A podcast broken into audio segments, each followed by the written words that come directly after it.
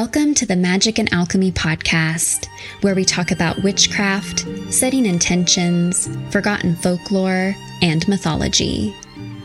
Created by Tamed Wild, Magick and Alchemy is a collection of stories, rituals, and articles crafted by a variety of creators and writers, including myself, Kristin Lisenby, and my co host, Kate Belew.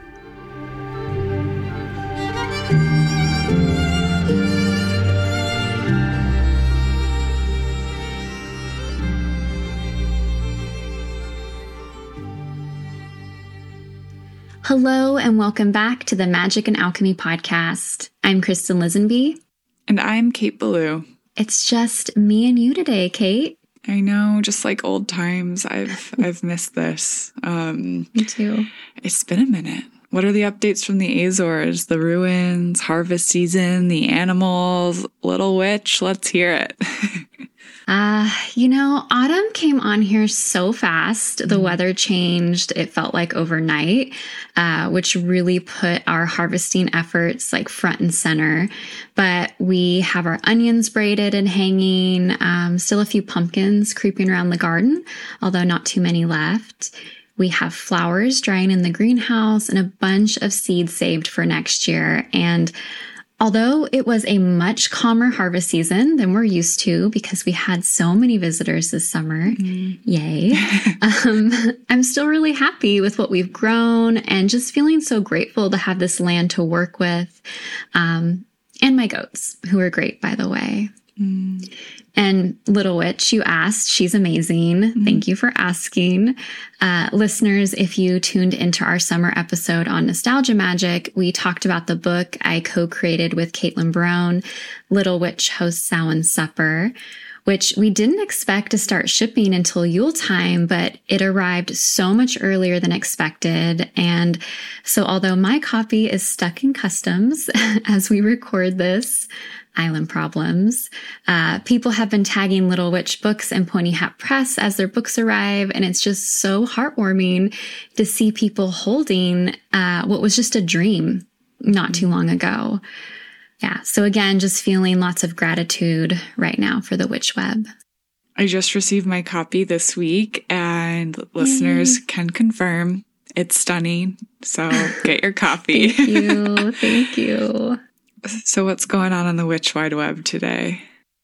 Well, uh, first question first. Uh, one of our listeners asked if we've been able to meet in person yet. the heartbreak of my year. No. but don't worry, we have plans in the works. So stay tuned. Yeah. honestly, it still blows my mind, but it will happen. I know, it like will. the longer it goes, the funnier it gets at this point. It's true. So true. Maybe in New York City. You never know. Mm, I think so. Um, and then another question here. Uh, Aaron asked us if there is an archetype that vexes us, which I think is a really interesting question. So, mm. Kristin, is there? Uh, yeah, you know, I try not to be vexed by archetypes because I know they represent an energy that, you know, exists within every person, every soul. Um, but yeah, I still get vexed. And off the top of my head, I'm going to say the hero. And I think that's just because the hero is traditionally masculine. There's usually like a damsel in distress involved. Mm-hmm. And it just holds sort of like a patriarchal colonial woman must be saved by a man vibe that just like irks me. You mean that doesn't uh, excite you? it does not. You know, it does not. Listeners, I'm kidding. you know but i i want to like work with the hero archetype because i do think there's medicine there mm-hmm. um, but i definitely experience some resistance when i do um, and so what i've been doing is trying to like reimagine the hero character as a heroine in my own writing practice and just seeing how that like influences the story but also my perception of the archetype mm. I'm curious, um, what about you? Any vexing archetypes to discuss? Yeah, I'm constantly vexed. But um, first, I really, I I'm excited. I want you to read the Alanna books by Tamora Pierce, just from like a nostalgic okay. magic practice, but also from like heroine, hero archetype now perspective. Okay. Um, I'm going to check those out. Yeah, it's going to rock your heroic world. But okay. I uh, I really agree. I know we've spoken in the past about my own difficulty with like the mother archetype, mm-hmm. but I really do think that the writing and research that we've done on the podcast has really, really helped renew my relationship with that archetype, which I'm I'm really grateful for. So so thank you for that. And you know, also the magician archetype maybe similar mm-hmm. reasons to the hero for you. Like it always felt kind of like oppressive and patriarchal and maybe also mm-hmm. condescending to like yeah. my like witchy or like folkloric leanings. Um, and I know that these things aren't mutually exclusive, like in the great like truth of the thing, but as far as like personal vexation, it's a it's a body reaction for me. So something I'm gonna have to investigate. Yeah, I'm like right there with you, but we will get there. Yes. So, what are we talking about today? Um, everyone's favorite curses, hexes, and also protection against malevolent magic. Yes. And honestly, like always, I never know where to start because um, in this case, curses and hexes aren't something I have much experience with, but I do work with certain elements for protection and banishing and releasing, um, returning to sender. Uh, and so I started there. Love that in preparation for today's episode, I thought I'd look up, um, you know, the quote official definitions of curse and hex. Mm. So Merriam Webster says that a curse is a prayer or invocation for harm or injury to come upon one. Also, an evil or misfortune that comes as an imprecation or as retribution. You can also use it as a verb. To curse someone is to bring great evil upon. Hex was relatively similar and is often compared to being bewitched, charmed, enchanted, ensorcelled, overlooked, or struck down. Great threads to start with. Yeah, so much to discuss. Let's dive in.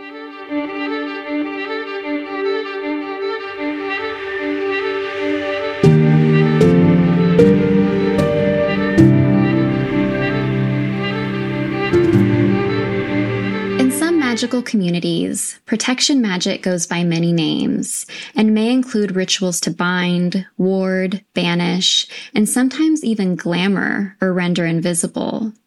But a general term for the protective measures we take in our craft is apotropaic magic. Apotropaic magic includes spells designed to defend against someone or something, prevent or deflect unfavorable circumstances, and overall safeguard the practitioner from harm. Apotropaic magic takes the form of utilizing charged amulets or talismans, ritualizing gestures or actions. So think hand mudras or the desire to knock on wood after saying something we don't want to happen or displaying imagery of protective deities, angels, or guides that watch over our well being. In season two, we did an episode on Medusa and Athena, and I think parts of the story illustrate protective magic beautifully, but also tragically, and definitely not in the kindest of ways because it's at the expense of Medusa. In that episode, I talked about Medusa's severed head and the Gorgon imagery that began appearing in response to this myth like Gorgon coins and Gorgon inspired artwork, Gorgons in architecture, on shields and soldiers' protective breastplates, and even on dishes, among other places. Gorgon imagery, aka Medusa's face, aka the goddess's or moon's face, being included in all these elements and places, and especially in architecture or near the front door of a home or temple, is a form of apotropaic magic. In this instance, the snake haired goddess whose very face turned mortals and gods to stone could also be our guardian and scare away any would be problem visitors. Examples of apotropaic magic can be carrying good luck charms or talismans. Think of like the evil eye, a rabbit's foot, or a piece of your grandmother's jewelry. It might be using crystals like black tourmaline or black kyanite, charging protective sigils, or working with shiny objects like mirrors, scrying poles, or sun catchers to deflect unwanted energies. Also, making witch bottles, which were spell bottles comprised of nails, thorns, uh, graveyard dirt, broken glass, and sometimes urine and blood, and an assortment of other sharp, dangerous objects uh, that could be seen as a form of protection. These witch bottles were typically buried in the earth, either by your front door or the boundary of your property to discourage intruders. And while I didn't see any mention of this in my research, I also think word witchery, journaling intentions, and embodying archetypes and specific energies can be a form of apotropaic magic. Although I'm going to talk about the flip side of that in a moment. Um, I'm going to talk about the evil eye here in a little bit, like you mentioned, and and also listeners, we did an episode on thorns and and nails uh, in season two. So if you're interested in those topics, definitely go there. Um, mm-hmm. and, and Kristin, it's funny that you mentioned word witchery because as we were doing this episode, I saw your note about apotropaic magic and I was like staring at it for a while and I was like, what? Why do I know this not from here? And then I realized that it shares the Greek root word with apostrophe. So my brain kept reading it as apostrophe, which then means to turn away, which I think is just really interesting to think about from a language or spell or, or spelling perspective. Yeah, absolutely. That's that's so interesting. I didn't know that, but to turn away makes so much sense mm-hmm. because apotropaic magic is typically viewed as benevolent. It's not intended to harm anyone, but I do think uh, there can be some overlap between protective magic and curses or hexes. Mm-hmm. So, known as a form of malefic magic, curses and hexes are often synonymous with witchcraft in general, but only according to those who rely on pop culture, Hollywood films, and other creations born within a patriarchal era to inform them. Because according to their logic, if the witch, either as an archetype or a living, breathing human, is depicted as evil, of course her magic must be evil as well. But this is a good time to mention one of my favorite things to mention, and that is magic is neither good nor bad, it just is. Magic is neutral. It is shaped and directed by the practitioner. We can see this with the witch bottles I mentioned earlier as a form of protective magic, because they could also be viewed as a curse depending on the practitioner and their will. In this instance, instead of using a spell bottle to mark the boundary of their property, someone wanting to inflict misery on another might bury a similar spell bottle, but with a darker intention, on someone else's land, and in doing so, seed their soil with ill intent. In the Greek and Roman worlds, as well as in Egypt, Israel, and in parts of England, if you wanted to hex someone, curse tablets were all the rage. All the rage. I love that. I have to ask Kate, you just got back from Greece. Did you like see or hear anything about curse tablets? You know, not knowingly, but I'm sure when I was walking around like the Parthenon and the Acropolis and all the kind of like land and mini museums, I do not doubt that there were many, many there.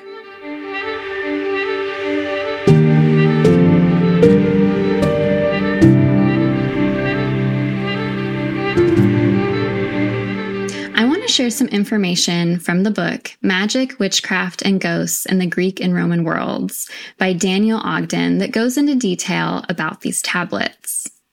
It says curse tablets seek often explicitly to bind or restrain their victims. This is reflected in the tablets by the use of reversed, twisted, or jumbled forms of writing, conventions, or imagery. They are often inscribed on lead, which is then rolled or folded and nailed, mimicking the symbolic act of being twisted or restrained. The curse is said to be acted out by ghost or underworld powers. Because of this, curse tablets are typically deposited in graves, in underground bodies of water like springs and wells, or in chthonic sanctuaries. They can also be placed in a victim's home or workplace. An interesting point to note is that this book says the majority of curse tablets that have been found and deciphered, which I think right now we're sitting like around 2000 or so, but don't quote me on those numbers. But the most common reasons for someone creating a curse tablet was for either legal issues, athletic competition, love or sex, justice, which feels a little bit ironic, or simply rivals competing for something material.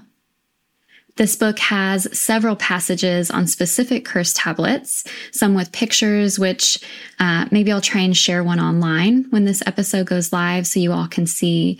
But just to give you some idea, there is a passage on a curse tablet offered to the poet Augustine for a poetry competition he was in. It says he declined, though, because animal sacrifice was involved. There is another curse tablet asking for the revelation of a thief to bind the whole of Italy and specifically Rome, and then also a curse against potters, uh, basically encouraging all of their pottery to fail during Sad. the firing process. I know. and I just thought this was so fascinating to curse an entire group of artisans. Uh, but I guess that wasn't like that uncommon for a tradesman to want to curse another. And so they would often go after the entire community instead of one specific person. Mm. Another thing that I found noteworthy when reading the translations of these tablets is that I kept seeing like really familiar names. Persephone and Demeter, Hecate, Circe, all these goddesses, um, you know, that are associated with benevolence because that's how we're working with them in our own craft. But, you know, we're also talking about dark goddesses here, ones that have the power to destroy as much as they have the ability to create. And I feel like that's an important reminder. Yeah, I love that perspective. In addition to cursed tablets, poppets, wax, bronze, and fabric figurines, and enchanted dolls of every medium were also popular tools used by those practicing malefic magic. And this goes, you know, as far back as ancient Greece and Egypt. Although I feel the need to suggest that poppets can also be used for good. Um, I think we've all seen the meme floating around that says something along the lines of like, whoever has my voodoo doll, please massage its feet or its back or, or something like that. But I really love that reframing of what we might use uh, poppets for in a magical practice. And I know many of us say voodoo doll when considering cursed poppets or effigies, but the term voodoo doll suggests a connection to Haitian voodoo, uh, when in reality, the practice of manipulating dolls or poppets has, you know, been a popular practice in many magical communities for centuries. Absolutely. Um, and this brings me back to kind of maybe another talisman here that you mentioned earlier uh, the evil eye, which has been popularized across the globe, um, especially since I just spent a week in Greece, like you mentioned before we recorded this episode. So I'd be remiss then if I just didn't mention it. But um, so I wrote this, a ritual about the evil eye last year for the Tamed Wild box. Um, I believe it was in February. And I feel like this is a symbol that many of us are really familiar with, but may not know the origin story of it or its roots. Um, I know before writing it and doing the research, I it was just something kind of like loosely known by me, but mm-hmm. um, it's definitely become a universal symbol of protection. Uh, and the concept and tradition and history of the evil eye, referred to as Mati in Greek, is especially prominent in West Asia and the Mediterranean. Some believe that the evil eye first appeared on drinking chalices in the 6th century BC in ancient Greece. So the words evil eye themselves refer to the intent look or stare from another that ends up being sort of a curse or or a hex. And the evil eye is usually sort of coming from this place of envy or jealousy admiration attachment or or even general dislike for the other.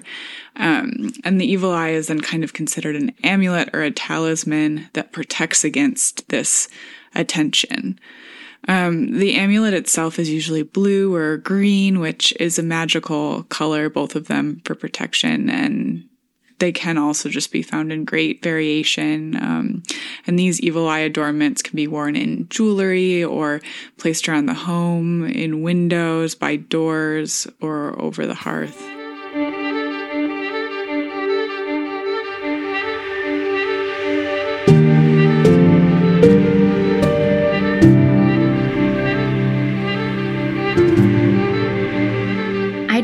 Discovered a really interesting hex um, or curse from the Library of Esoterica's witchcraft book, and I wanted to share that with our listeners today. Mm.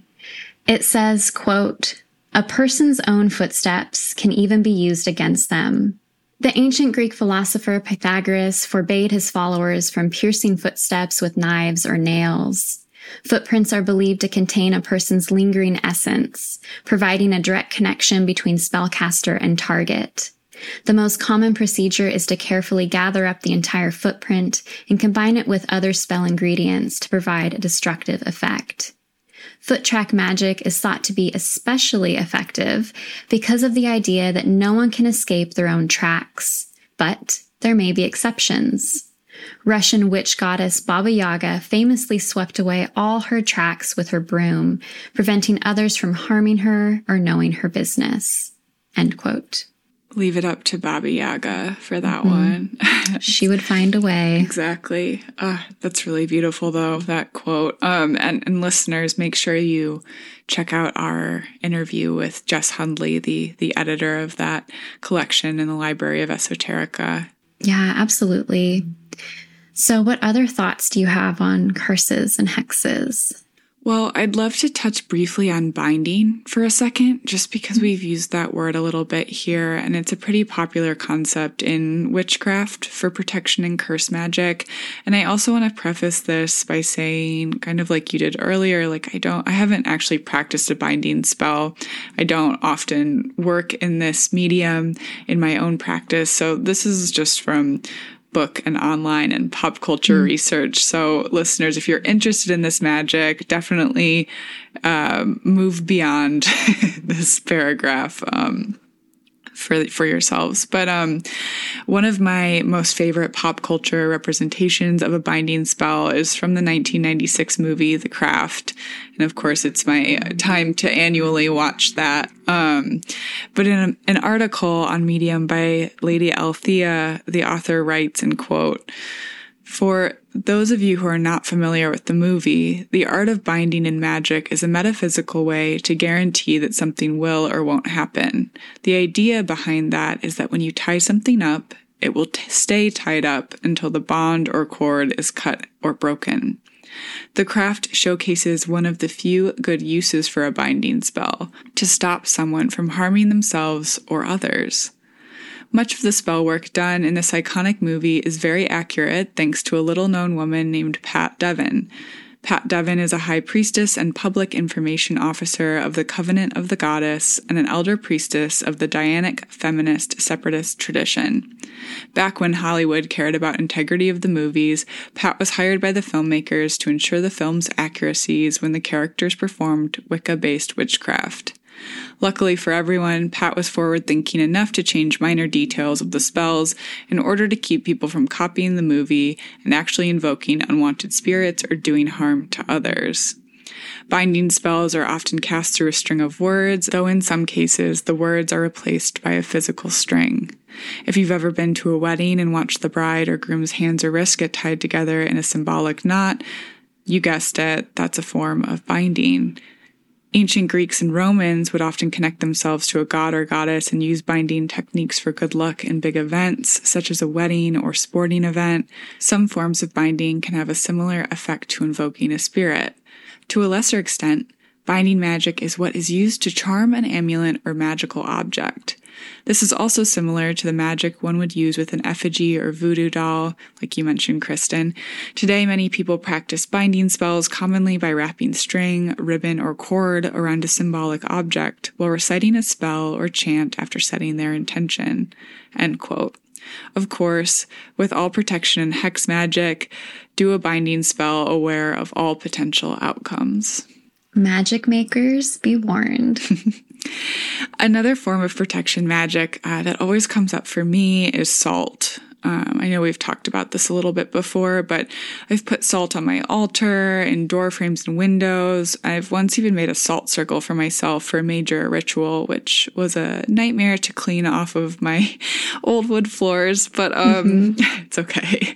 I I shared a makes for a great floor wash too. Really, I I shared a, a salt shower ritual in our water magic episode as well. But to be honest, I'd never really thought much about its origins for uses in protection magic until we started doing the research for this episode. So I found these sources on Learn Religions, just a quick Google search on the history of salt and magic. But um, Mark Kurlansky's book, Salt A World History, discusses how salt became as widely used as it is because, as it turns out, salt was actually pretty important in the grand scheme of human civilization. So, in the days prior to industrialization, the process of harvesting salt was time consuming and labor intensive.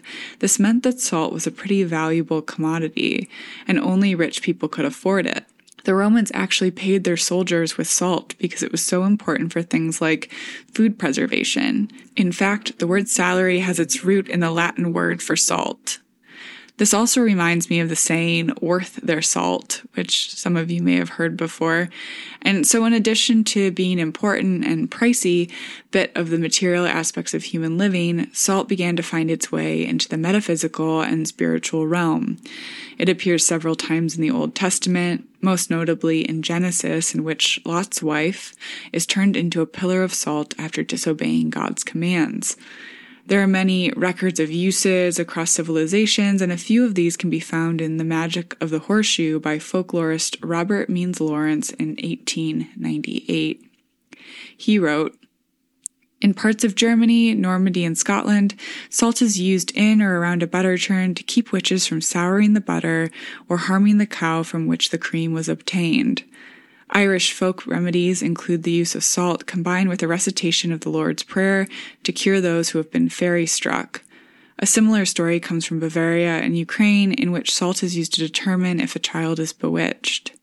Egyptian caravans setting out on a journey across the desert used to perform a ritual that involved burning salt on hot coals, and this was done to ensure that evil spirits wouldn't get in the way of travelers. And in Ozark Magic and Folklore, Vance Randolph writes If someone spills the salt at dinner, it means a violent family quarrel is on the way. It's considered bad luck to lend salt to someone because it can lead to a feud between the borrower and the lender. A good way to avoid this problem is if you get a cup of salt from someone, pay it back with sugar or molasses instead. Interestingly, in parts of northern England and Scotland, it is also seen as bad luck to lend salt because the person borrowing it can use it as a magical link to curse you. Salt can be used to detect the presence of witches. In the Ozarks, it's believed that witches don't eat salt, so if someone complains about a food being too salty, she might be regarded with suspicion. There is also a tale that bewitched cattle will not touch salt. Of course, as I mentioned, this witch loves salt. I also love including it in kitchen witch magic, soups, and other dishes. I love leaving it as an offering, working with it in scrubs or body washes when I need just a little bit of extra protection. So, are you a salt witch, Kristin? I mean, yes, of course. uh, more so in the kitchen witchery mm. uh, way, like you just mentioned. But um, it's actually quite common here in the Azores, just as a protective uh, folk practice, to put salt in all four corners of your home um, and also to throw it out the door after someone leaves if you don't want them to return. Mm. Listeners, if any of you work with protection magic, salt spells, or have any thoughts on hexes and curses, let us know.